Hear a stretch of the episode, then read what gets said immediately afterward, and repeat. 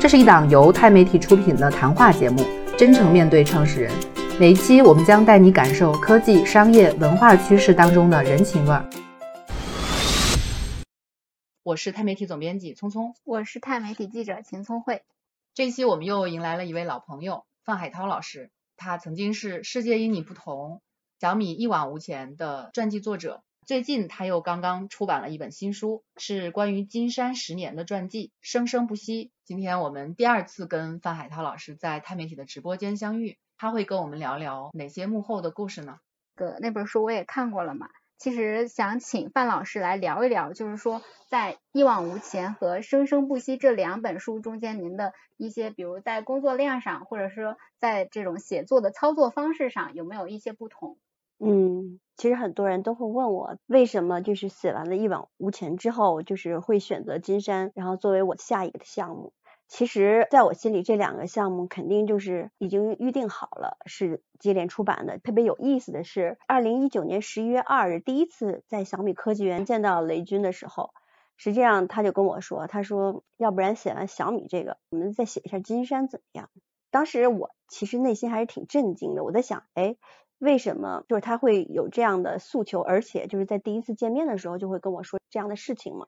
后来写完《生生不息》之后，我才发现小米的故事和金山转型的故事这两个故事本身就是在这个十年当中并行发生的。那么很多人其实对小米的故事还是比较了解的，因为它是一个处在聚光灯之下的故事，就是大家第一很好奇，第二媒体上的报道也非常的多了。那么生生不息，其实金山转型的故事，我发现并不为人所知，但是它也非常非常的艰难，而且它的艰难程度可能超过了一般我觉得管理者的想象。我写了这本书之后才知道，其实金山在雷总心目中的重量真的是特别特别的不一样的，因为他在这家公司最开始是工作了十六年，然后十六年接续了，可能现在又工作了大概十二年，将近三十年的这么一个工作流程，这几乎就是一个人。生命中的大部分的一个时间，所以这个公司可以说就伴随了他所有的青春岁月，以及他所有的痛苦反思和复盘，都在金山这个故事里。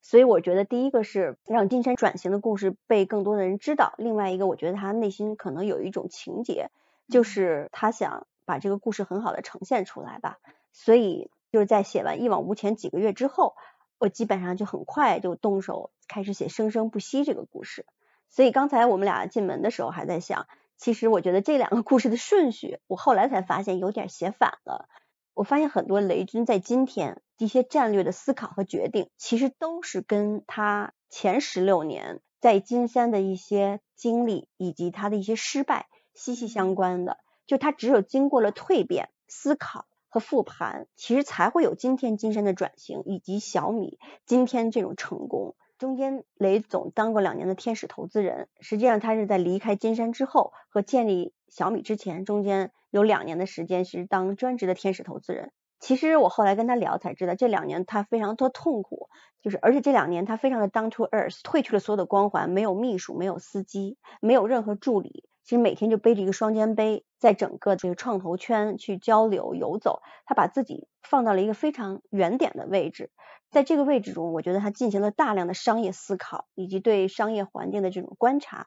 所以才有了小米今天的成功，以及他在金山实行的这五步战略改革，所有的动作都是来源于这两年。我觉得一往无前和生生不息更像是一个姐妹篇的故事，缺一不可，是这么一个关系。这段其实，在书里面也有提到过，嗯，是对，但是没有投资的那两年是一个挺特别的年份。而且对他，而且他的投资业绩还是很不错的，非常好。就是好像对我书里提过，因为这两年应该是他有十几家的公司，其实都拿到了新的融融资，都达到了十亿美金。而且我觉得他这两年其实也是展示中国的风险投资在逐渐从一个草莽的阶段，其实走向成熟的阶段。然后移动互联网这种新的模式。其实是正在萌芽当中。我觉得一个人会在财务自由之后痛定思痛，还要重新二次创业。我觉得就是因为金山给了他巨大的创伤。这个版本我还是第一次听到。哦，是吧？对，因为其实，在金山那个岁月，我觉得曾经他是有创伤的。最大的创伤是他是一个无比勤奋的企业家或者管理者吧，他几乎是用百分之百的热情和一天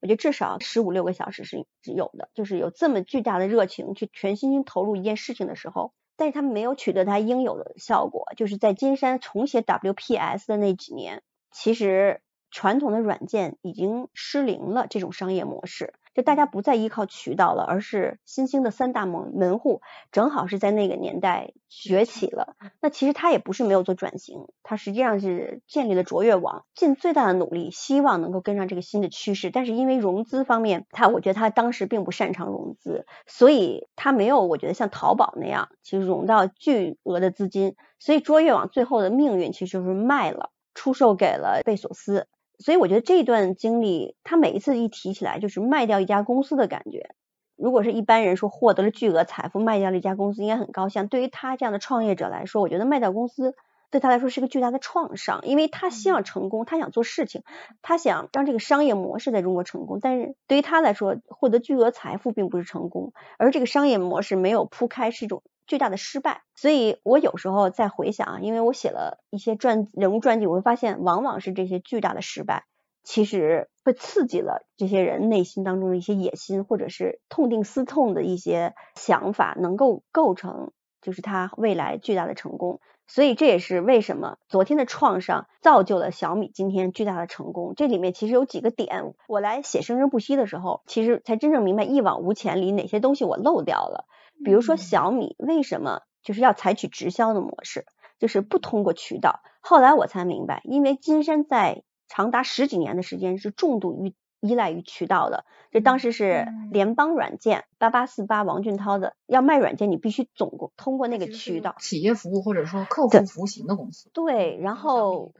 对，其实当你去要卖这个东西的话，你真的要跟经销商有非常好的关系。就是私下里说，可能真的要喝，把自己喝醉几次，可能你才会 赢得这个很好的关系。所以我觉得小米后来走硬件、软件加互联网这个模式，然后把渠道干掉，很大一部分是因为金山或者是雷军在新山时期体会到了渠道给他带来了巨大的痛苦。我觉得这是一个。第二个，我觉得他得益于金山的经验，就是因为他卓越网融资的失败。实际上，卓越网我后来查了一下，跟淘宝网的崛起差不多，都是零三零四年的时候。为什么就是淘宝融资成功了，但卓越融资其实具体内幕我不知道啊。但是咱们看到的是一个出售的结果。但是雷总也跟我说，他当时觉得他自己融资能力不够，所以这也是为什么他就是在这个创投圈子里扎根了两年。其实这个。对于他未来的融资，包括对于小米的融资，都是起到了巨大的作用。当他想建立小米的时候，其实他已经在融资圈里建立了自己的人脉以及相当的能量了。因为小米知道是个重产业，就是说非常重投入的这么一个制造业的企业。说实话，如果一招不慎，满盘皆输。所以他依靠资金输血是特别特别必要的。也就是在这两年的时间，我觉得因为金山若卓越网融资的巨大失败，让他下决心搞懂了投融资的所有环节，促成了小米融资的成功。所以很多人其实看过一往无前，其实都知道，像雷军这样的人去融资的时候，也不是说一帆风顺，你往那一坐。所有的人就给你钱的，还是依赖他。其实过去在这两年有一些朋友关系、一些熟人来给他的钱，所以就发现生生不息其实和一往无前真的是一个连贯的故事。只不过我可能确实写反了，但是我现在很欣慰，我觉得通过生生不息更深刻的看到一往无前里面有一些东西，它更值得挖掘吧。其实你也提到过你在写一往无前的时候跟雷军的交流，当时其实就有过金山之约嘛，当时提到过说。建议你说能够写一写金山，其实因为第一个啊，很多人知道雷军是小米开始，中国人包括说中国的年轻用户，毕竟小米是一家卖手机很 to C 的公司。那金山包括在之前，金山以及后来的卓越，嗯嗯，这些公司相对来说，它对外的这个认知并不是那么强，企业服务的 to B 的。嗯，那你在写这两家公司的故事的时候，嗯，你在跟雷军以及他们当时的高管们交流，会有什么样的？差异的感受吗？有非常大的差异吧，就是小米还是更加 to C 活泼，你会发现它尤其营销的这种手段，就是绝对是最市场上最先进的、最与时俱进的。那么金山实际上我至今认为它不是一家营销型的公司，它真的是靠死磕用户，然后给用户提供好服务，这么一家服务型的公司，所以他们的风格是完全不一样的。你很少看到一些金山这种对外这个特别激进的营销的方式，to B 的公司和 to C 的公司还是真的完全不不同的文化啊。就是我客观的说，小米的文化可能更年轻一点。能简单说说就这本书它的一个跨度，这个十年跨度是什么样一个阶段？其实就是从二零一零年大概。开始的，其实这个时候正好是对这个故事，我觉得就特别跌宕起伏啊。我觉得我为这个开头我还非常得意，我觉得这是我所有五本书里最好的一个开头。它的开头的场景就 exactly 就是雷军、裘伯君和张轩龙三个人坐在一起，就是看起来金山这家公司已经乱到一定程度了，然后觉得没有什么特别好的解决方案了。然后那时候雷军刚刚经过两年疗伤之后，把金山这一篇翻过去，准备。创业，而且已经刚刚喝过小米粥，就是刚刚在媒体上也公布了，没，当时没有，当时还没有，就是刚刚已经创立了小米公司嘛。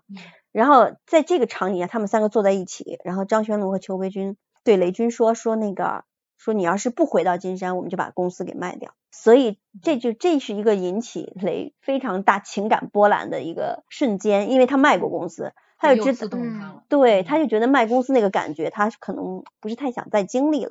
所以呢，他就是从二零一零年五月这个时间点开始写的，就是然后到二零二一年就这么一个跨度，十年的跨度，正好金山经历了所有的这种改革、拆分啊、改革呀，呃，管理层激励呀，然后整个业务怎么拓展的，就是四家公司怎么拓展的，实际上，对，他就是这么一个十年的跨度，所以。我觉得这个体量还还跟一往无前的正好时间跨度是 match 的，所以雷总前两天发了一个微博，说这就是我们过去的十年，说一往无前是小米创业的十年，生生不息是金山转型的十年，所以这两个是相生相伴的十年，就是这两个故事 exactly 是它就是一起发生、同步发生的。而且我在写生生不息的时候，我发现金山的发展其实借鉴了很多小米在发展中的力量。比如说金山云第一个客户就是小米手机的存储服务，如果没有小米的云存储服务，实际上就不可能有金山云今天的发展。因为加云公司没有任何品牌，也没有当时技术能力极其孱弱的情况下，它不会有任何客户来给你买单。但就是因为又是兄弟公司，所以小米。为金山云买单了，然后还提供了很多技术支持，才让金山云能够从一家从零起步的公司涨到今天上市嘛。你还能发现神奇的发现，这两家公司是怎么相互借力的，然后它就是一个雷系生态。我后来总结，其实对，其实小米、金山和顺为其实 exactly 就是一个雷系生态。顺为其实后来也投资了金山办公，然后也助力了金山办公的成长。其实这是雷军的一个商业思维，就产业加。产业加实业加落地，就是说我有资金给你，然后你要符做符合趋势的实业，这两个一助力，你的业务就有增量了。实际上这就是他一以贯之的一个商业方法论，他其实非常完美的把这个商业方法论贯穿到小米，也应用到了金山，所以就成就了两家公司，我觉得还是很了不起的。当时张玄龙和裘伯君为什么认为说非雷军不可？因为一开始，比如说雷军从金山出走的时候，那个时候他可能觉得就是已经改变改变不了了，然后他就走了。为什么经历了几年之后，他又觉得说我可以了，或者大家都觉得他他必须是他？人的认知都是成长的嘛，就是雷还是这家公司的灵魂，因为很多员工都是从大学毕业就开始带着他们，然后一路走到今天的高管，可能两三千人都是会是这样的情，这种核心的这种。力量，你知道吗？还是不可替代的。可能玄龙总和这个裘伯君也发现了这一点，而且雷是属于他跟每个人都很熟，然后呢，他对业务也极其熟。所以，当你谈到挽救一家公司的时候，其实必须是一个第一很有核心这种凝聚力的人，第二必须对你的业务极其熟悉的人。嗯，对，就是这两点，我觉得是缺一不可的。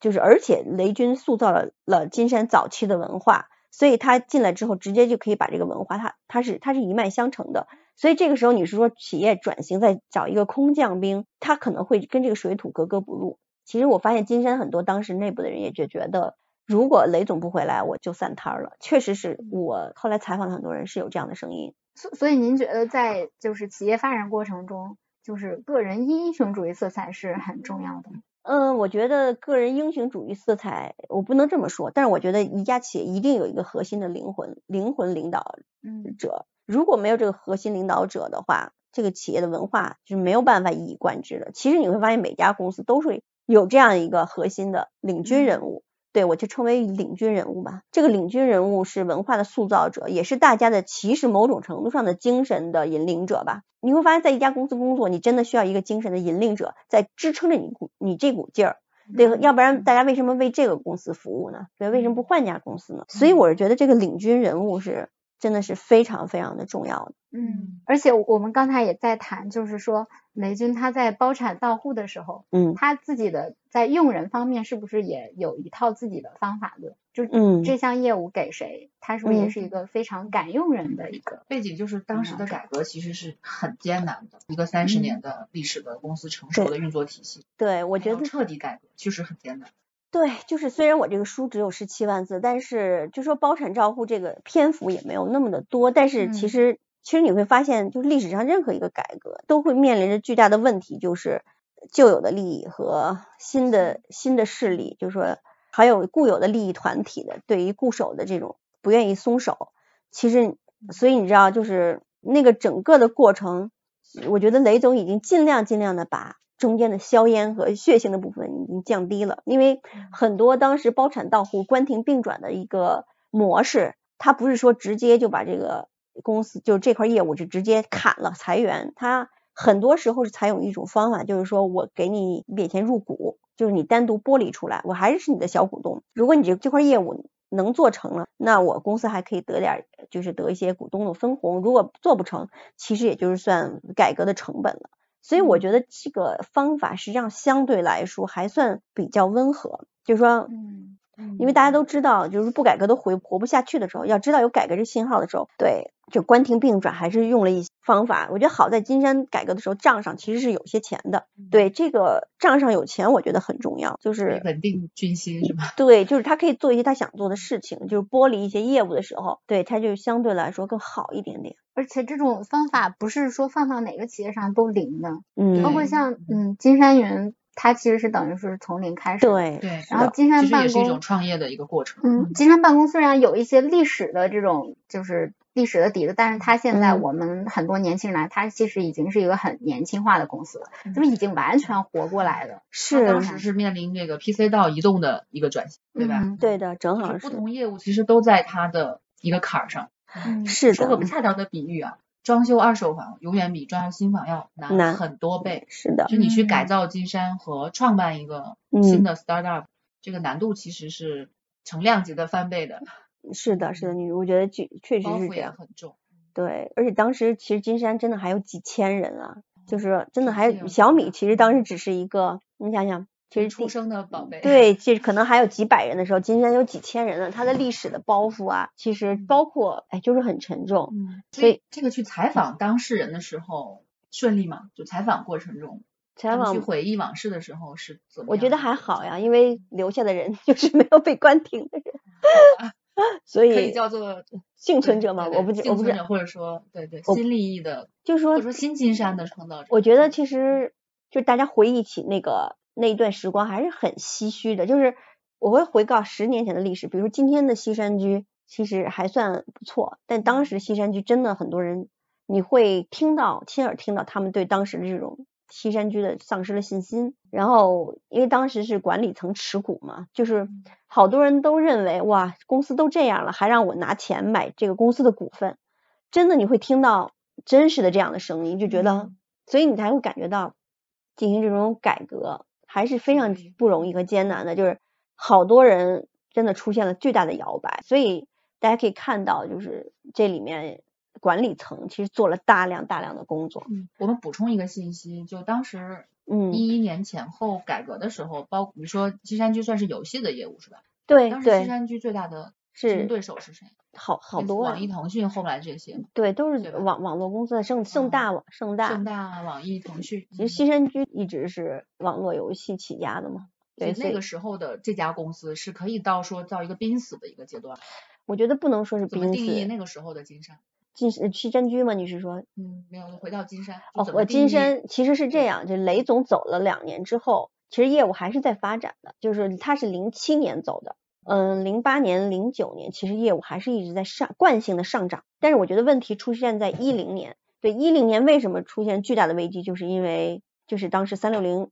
安全卫士的出炉，威胁了一个叫金山独霸的业务，当时大家会眼看着这个业务其实就是在崩溃，那么金山独霸这个业务其实每年给金山创造两亿左右的营收，而且是巨大的。支撑，因为金山办公基本上不太挣钱啊，就当时的 WPS 业务只能养活自己，西山居的业务也挣钱，但不是那么稳定，所以就是当金山独霸这个业务受到外力巨大的冲击的时候，我觉得很多人，而且看着这个用户量在掉的时候，很多人就对这个公司其实没有信心了，尤其是有一年，应该一零年的财报还是，反正有一年财报就是你看到数据下滑，就是百分之十五和百分之十七的下滑，就你肉眼可见这家公司在失速下滑。这也是为什么，就这个转折点其实发生在二零一零年，也为什么从二零一零年开始，其实裘伯君和张学农就一直在劝雷军回来。这个不是说一劝就回来，他劝了二十几次，其实雷才回来。这就是当时我觉得那个点已经到了，就是外力的那个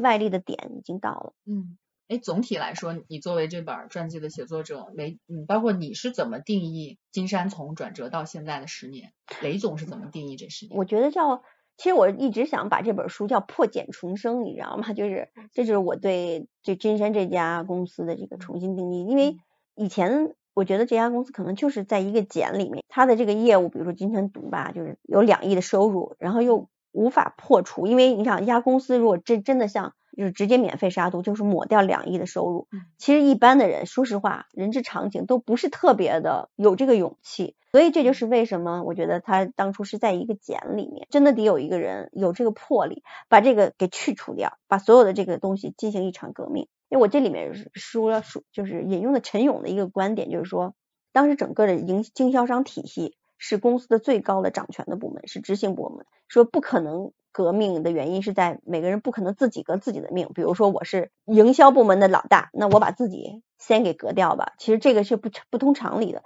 所以就需要一个更高的改革者来，就说从各个方面啊，就是用现代治理的方式把这个公司改造。而且其实我我我还问问过雷总，我说就是金山当时为什么呢会那样？他说，哎呀，其实可能金山还是比较在乎股价，如果。说没有那么在乎股价的话，可能对吧？但是能理解，就是大家都会希望上市公司的业绩好。但是如果你有勇气，真的不在乎股价，就做自己想做的事儿，可能也还好。嗯嗯。好奇哪些人、哪些企业家在影响雷军？还真的，我也问过他这个问题，他真的，我觉得没有。我觉得这个东西你不觉得很独特吗？就这家公司改革其实很独特，他真的是用金山过往的经历，就像我说的，就过往这些失败的经历，都在他生命中形成了一个点。他把这些点全给解决了，比如他他觉得自己不善融资，他就变成了一个善融资的人；比如他觉得讨厌渠道，他就变成一个不依靠渠道的人。还有哪些？比如说，他就觉得这个东西制造商商业流通成本太高，就是就跟那个渠道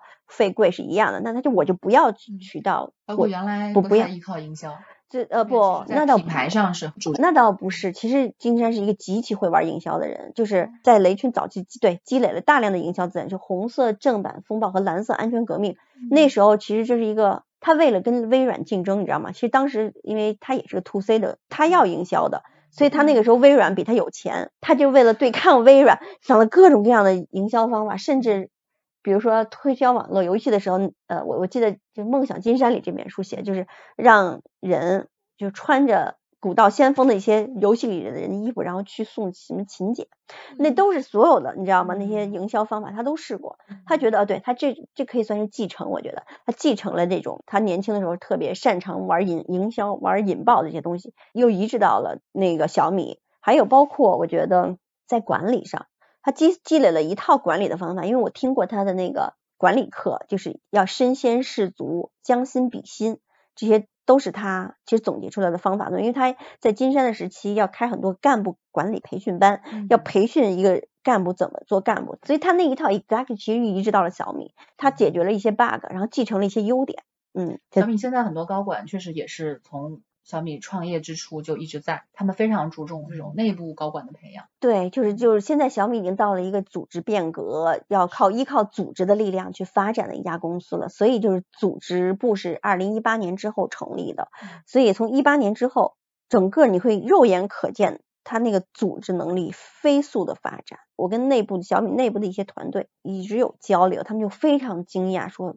现在公司出去作战都是靠组织的力量，就是以前就是完非常不完善的。所以打不了很多硬仗，但是现在你感觉整个公司面貌还是不一样。我觉得金山其实也是在做，它不但在做组织上的更新和组织上的这种完善吧，就是有一种说法是说金山是中国企业的黄埔军校嘛。嗯，那这点的话，金山它是有什么呃特色的文化或者是基因，让它有了这样一个特点？有，我觉得就是兄弟文化和传承。嗯，就是我也问过，其实因为我采访过陈瑞长，就是在这次生生不息的项目过程中，我采访过四个小时的陈瑞，采访过四个小时的徐明，就是就是原来那个就是猎豹的副手，就他对采访了就是很多就是原来在金山的人，就是他是一家极其注重兄弟文化的啊。其实我觉得这个兄弟文化不是故意的，他真的是因为一起要对抗微软，一起打仗，所以形成大家的关系特别紧密。所以出来之后，大家关系还是特别的好，因为这他是自然而然，因为年轻时候你们一起打过仗，所以你说你离开了还是会关系很好。另外，他有一个特别独特的文化是传承，就是在很多在金山的业务真的是手把手教的，就是说师傅带徒弟，师傅带徒弟是以那样的方式。所以我们刚才谈到他这个兄弟文化，是不是跟他这种男男性文化主导有一定的关系？对，我觉得就是男性文化，哎呀，你我我不知道有没有这个文化。工程师文化是有，倒有有这个提法，有工程师文化。我觉得是工程师，我觉得是工程师文化。对，其实金山提提倡的是工程师文化。嗯。就工程师就包含男女啊，咱们这不搞性别的对立。但是我就觉得，确实工程师还是男生居多嘛，所以我觉得客观上形成了一种大家还是之间就是，比如说是兄弟，然后一起打过仗，就一起打仗的文化。哎，对，还今天还有一叫战功文化。对，就战功文化，就是我把这块山头打下来了，所以这块功绩，就是我觉得很多公司可能也会有，就战功文化。所以整个的公司，你知道吗？还是一种很士气磅礴的这么一种感觉。就是其实包括到今天的金山云、金山办公，还是有那种那种感觉。你说到战功文化，我就想到书里面有一个细节，就是讲那个是游戏业务还是哪个业务，有一年做的非常好，嗯，然后直接奖励了。六辆还是几辆宝马？宝马对，然后一水儿都停在公司楼下。对对对。那之后的这个业务发展，大家就会拿这个来激励自己团队，是吧？对对对。当时是怎么怎么聊的呀？员工就不自觉的提起来这个，因为因为实在是，因为你想大家可能都二三十岁，就是二十二或者二十，嗯，才二十多岁，然后就帮老板就发一辆宝马，其实对每个人心里的冲击都是很不一样的。因为对于可能游戏公司的人就觉得哇非常自豪，但可能对一些。其他业务线的员工来说，就觉得啊，就觉得天呐，我什么时候才能有这样的？这就是你知道吗？我觉得集团在一起可能没有分开，业务线没有分开的一个问题。对，当时业务线并没有分开。对，WPS 的员工真的会跟我说，他们会有点心理不不平衡。嗯，我觉得可以这么说吧，就是确实是因为他们也很辛苦，但只不过他们所在的平台和这个业务线可能就是没有。那么 fancy 吧，或者是现金流没有那么大反差，你知道吧？所以我觉得到最后包产到户之后，其实金山办公，我就觉得命运像轮回一样，金山办公就成为一个市值最高的公司。是。然后，而且所有人都是没想到说金山办公成为一个市值最高的公司，感觉风水轮 流转的感觉吧？有没有采访过离开金山的人？有啊，刚好错过了这十年。呃，刚好错过这是有我我采访的陈瑞就离开了，一四年离开，创业的，对，徐明也离开了，跟富盛一起，对，原来是跟富盛一起，然后现在在银河航天，对我也我也是后来才对上号的，他的第一次独家采访是给到我们的，真真棒，对对，然后就深受雷军的影响，嗯，对，当时也给了他第一笔的天使投资，也来自于雷军，对，我还采访了很多小米的人，因为云业务早期有很多交集，对，就是。云平台的，就是当时其实小米就觉得为什么要给金山呀把这个业务，虽然是兄弟公司，但我们也有做云的人啊，为什么非得交给金山啊？但是可能上面或者是创始人就说，就是我们这种太重的资产就是要交给金山云做，所以采访了很多他们，像范点呀、冯红华呀，这样子，其实小米的人也采访了很多，嗯，也采访了很多，对。这两个公司确实是，这两个公司放在一起看，以及两本传记放在一起看，应该是很有意思。对，因为我采访的时候，小米一往无前的时候，他很多人就说我来自金山，像一往无前里面笔墨比较多的张建辉，他就是来自于这个金山，然后还有他们的 CTO，对，也是就是八号员工，也是来自金山。呃，还有黎万强，Zacky 就是跟雷军当时一起干的，做金山词霸的，你知道吗？也是来自金山。你看这个商业界的很多大佬，他其实是多重标签嘛。嗯。雷军有企业家、投资人。嗯。嗯，包括创业者。对。那如果你再给他加的话，还会有哪些标签？就是改革者吧。改革者。嗯。而且他改革还挺快，而且也见效也很快，这就很神奇。嗯，我觉得我其实还真的是蛮感慨的，因为我不知道，其实我写一往无前的时候，真的不知道他就手做了一个金山。特别搞笑的是，他总是说我是用业余时间把金山管的。后来当我 这个就是无意中就是跟金山的高管聊的时候，说那他们就说啊，你可不能这么说。他说怎么可能是一？他说只是花的时间不多。就是当你会发现，你把总体的方向和战略想清楚的话，其实你并不需要。抠那些细节，我觉得雷军最大的转变是，他以前是一个特别细的人，就是包括可能这次生生不息的封面，我觉得策划编辑已经非常感觉到了，他是一个极其之细致的人，对细节也非常把控，他是个细节控。但是在金山转型这个案例当中，他已经变成了一个就是顶层设计者和操盘者，但是细节他就不管了。所以你会发现，你采访雷军的时候，你可能真的问不到那么多战那么多细节，因为细节他真的可能真的反而没有那么清楚哎。但是大的方向的把控其实比什么都重要。所以我也其实得到了很多启示，就是包括有的时候选择比努力重要。我觉得说的就是，就当你选择了一个正确的事实的话，你可能在细节上就没有说就是要那么死磕吧。嗯，对。其实他当时至少有一个信念是我要让这家老公司活下去。对他没有让我特别惊讶的一点是他当时没有拿工资，就是什么都没有。董事长的这个身份。对，什么都没有拿。后来我就问他，我说，哎，我说你既然干了这个活，拿一份金山董事长的工工资或者一个 package，这不是理所当然的事情吗？你为什么不拿？他说，他说当然不能拿了。他说。他说：“那你看，让你小米的人怎么想？小米的创始和我的我的同伴，跟我一起奋斗的人会怎么想？说哦，你刚起了一摊牛，跑过去拿了拿了薪水，不可能的事情。他真的是情怀。我说后来发现，我挺惊讶的。尤其是后来一四年的时候，董事会授予了他四百万股的这种股权，他也没要，全分给员工了。你想，一个三十岁就三十多岁就完全财务自由的人。”做事的出发点可能确实是跟普通人想的已经并不一样了，格局观也并不太一样了。所以，当我发现当你真真正正想把一件事儿做好的时候，全世界可能都会来帮你，这就是我的一个感想。其实反复写的。金山办公，我就觉得特别像一个福报的故事，因为金山办公太苦了，而且没有任何人觉得这家公司还能好好活下去，但竟然在所有公司里，它又变成了一个市值最高的公司。在今天，只有金山办公这一家公司拥有自主知识产权，而且这自主知识产权 exactly 就是就是他二两千年开始花三千五百万元账上所有的现金重新写的代码，如果没有当初重写的代码，也没有今天的 WPS。千年的时候，正好是三大门户正在崛起的年代。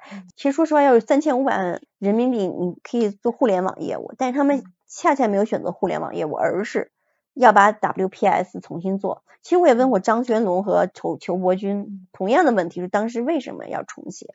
我我自己的感觉是，它是当一个东西成为了人们心中的一面旗帜的时候，你没有办法放下，所以。在金山办公上市的时候，雷总说过一句话，说重写 WPS 真的不是一个纯粹的商业决定，它真的如果从商业的角度上，当就当机立断你就应该砍掉，所以听了特别的感慨。说实话，我也不知道我们有没有把这个故事给写出来，我觉得我可能写出来的东西不如我感受到的东西那么强烈和深刻。最近几年，其实自主知识产权是一直在科技创投一直在提的，从国家到行业到产业都在提自主知识产权。对，所以这样来看，当时做了是多么正确的一个决定。很多人就私下里还跟我说，他说他们觉得金山办公就是运气。当时可能看起来是个很傻的决定。对他们说，哎呀，这家公司就是运气啊什么的。后来我还跟金山办公的 CEO 呃张庆元老师其实聊过这个事儿，他就说雷总其实说过一句话，说运气是一种非常重要的实力。其实我觉得无论涉及到个人还是企业都是这样的。嗯不罗马反正不是一天建成的嘛，嗯，没有人是在运气来前你积累了。对，你要在机遇面前积累好你的实力。那个拉到那个时候，中国市场在办公行业里面真的是很弱的声音，声音很弱的，主要是前有微软，对后有盗版，你知道吗？就是市场氛围很弱。对，其实就是比如说金山花好长时间写的代码，一个盗版软件五块钱，我觉得当时的员工也很困惑。就金山 WPS 一直是在一个夹缝中艰难求生的一个业务，如果没有政府。其实没有政府采购的支持，这家公司其实当时是活不下去的。在最开始那一段时间，他熬过来，熬过来了之后，嗯，后面其实包括现在大学生。新一代或者零零后对 WPS 的认知，真的跟我们跟九零后对 WPS 的认知是完全不同的。我们那时候用 WPS，大家都觉得真的好 low 啊，但是现在他们再去用 WPS 反而觉得自己可能是特别潮的。因为也是现他这这些年其实一直在疯狂的，就是说完善以及加强它的用户体验，这就是为什么 WPS 其实越来越好用的原因，把体验磨得很好。这都抵不上两个字好用。另外，我我还有一点就是关于口述历史的问回到创作这题个，部分，对。对，我们聊聊创作的事情。然后您嗯在呃嗯文章末尾的时候，其实提到了主观性对于这种口述嗯历史的它的重要性。就是对于这一点，为什么就是您在学习的时候对这一点触动很大？对啊，就是因为写作的时候，它是怎么贯穿到就整个书里面的？刚开始我会感到困惑，因为谈到历史，大家都觉得一定要客观嘛。但是就是我老师其实不断的提强调，每个人都是主观的，在回忆自己所经历的事情都是非常有主观色彩的。所以我们在当时在课堂上做过很多大量的这种口述历史的叫抛除主观性的一种训练，比如说嗯你在要头脑里想到就是别的人。别的声音会怎么说？我们做做灰姑娘的叫 cosplay 的这种训练，就是你是灰姑娘，但是你在回答别人问题的时候，你会想想你的继母对同样的问题会怎么回答，你的继父、你的姐姐。其实我们当时做了很多这种，嗯、这种训练，叫去除主观性的这么一个训练吧。但后来其实我觉得口述历史学界的观点也是随着时间的推移有变化。可是学界以前会觉得对于客观会有纠结，就觉得一定要追求一个真相。但是后来后来，我觉得随着时间的推移，整个国际上的口述历史学界对这个事情已经和解了。就大家认为口述历史的作品是一个双向主观的这么一个作品，就是不不但被访者其实具有主观性，连采访者其实也有主观性，因为你采访者其实你也跟你的自己的认知水平、跟你的你自己的信息量。以及你对这件事情的理解其实有关系。后来你会发现，它是一个双向互动、主观的一个作品。我后来就觉得主观性反而成了创作中一个特别有魅力的，怎么说一个特质吧？因为大家对同一件事情可能有不同的观点、不同的角度，以以及不同的这种认知。但是当你把这些，我觉得主观性集合起来的话，其实像恰恰相反，越来越多的真相可能就是因为信息和样本的多元性。真实性会越来越凸显出来。那么我正好是在经历 A、经历 B、经历 C，就听到所有的观点之后，我大概会有一个对于这种事实本身的一个判断。嗯对，所以而且我发现他们的主观都带有这种情感的因素。那我觉得其实我自己感觉很多传记写作恰恰是缺少情感的部分。但是我发现一家公司的历史啊，比如成长，其实是它是很多。恰恰是很多很多人的心灵成长史，因为每个人他背后就是每个家庭，就是其实他跟每个人都是息息相关的。那么以前没有人能够记录这些，比如说我能通过这些访谈把他们的心灵成长记录下来，我觉得这是特别有魅力的一部分，也是我觉得可以跟读者共情的部分。通常去做一个采访的时候，我都会从他小时候在哪出生开始聊，他们都 惊了。他们就觉得我天呐，你要问我在哪出生，你的父母是什么样的人，你父母对你影响最大的是哪些？就是你学校里经历过什么让你觉得印象特别深的事情，然后你成长过程中哪个 moment 觉得一下子让你长大了？其实我经常会问这些问题，他们都会觉得这跟我今天有关系吗？其实来了一个心理咨询师一样。嗯，对，其实是有关系。你会发现，就是说真的就是一个人今天和他的过去就是息息相关的。那我把这些东西记录下来，而且我给它呈现在文本上，我觉得是一个特别好的事情。这点主观性上我还是挺认同的，就是这是很难回避的一件事情。我们说所有每个公司每个组织一定是人在做事，然后人在推动它发展。所以要么说咱们聊到管理都会讲说，嗯，你要回到人。就是你管理，其实管理者是管理人，或者说你要了解人性的那个。嗯。其实我倒是很想请教的是说，呃我们在这种做口述历史的创作的时候，怎么处理历史和现在的关系？历史和现在，其实我其实通常就是会做做一个思维导图，或者是一个导图，时间导图，你知道吗？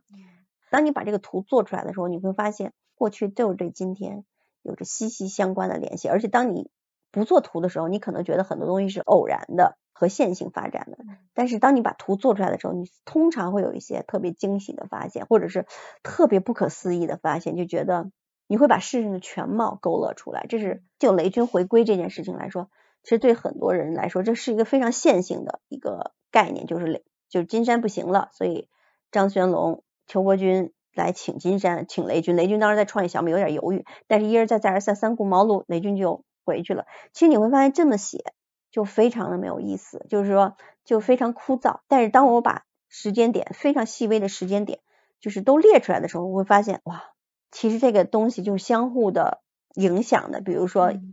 他两年之后其实一直在线就是非常高速的成长，但正好有三六零这个事件，那么二零一零年就发生了雷军创立小米这个事儿，但同年又发生了。金山网盾被卸载的事件，然后同年十月份又发生了三 Q 大战。那么其实雷军在创立小米的同时，其实他帮助了三 Q 大战这件事情。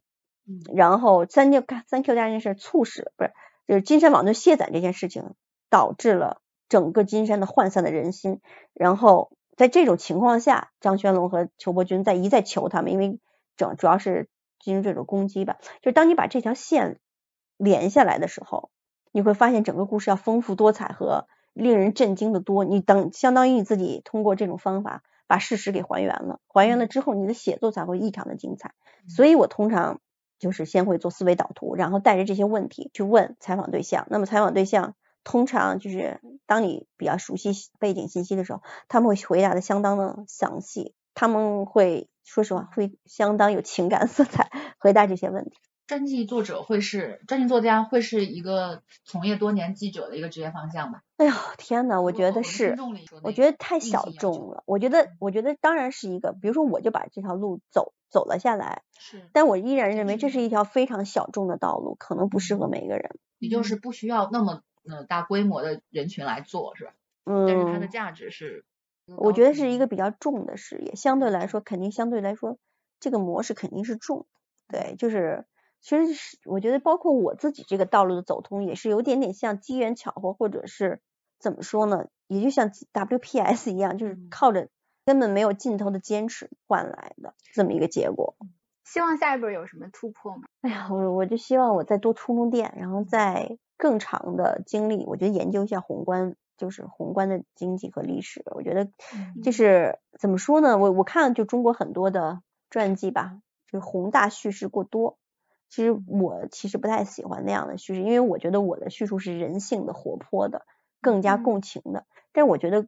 我现在反过来，我觉得宏大叙事把这个故事装在坐标里也是非常需要的。所以我需要就是我觉得弥补我对宏大叙事稍有不足，我要把这块补齐。嗯，你会打算做一些素人的或者普通人的口述历史作品？我觉得会，将来一定是会的，因为这一块我觉得大家真的有比较强烈的需求。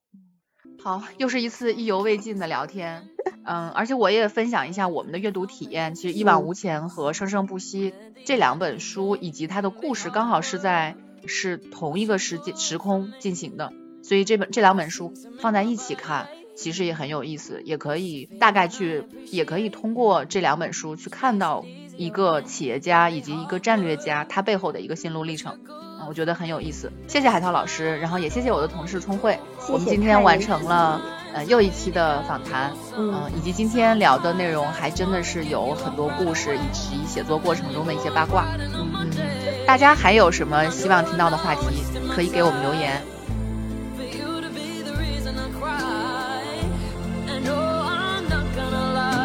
Your hard work was your goal for me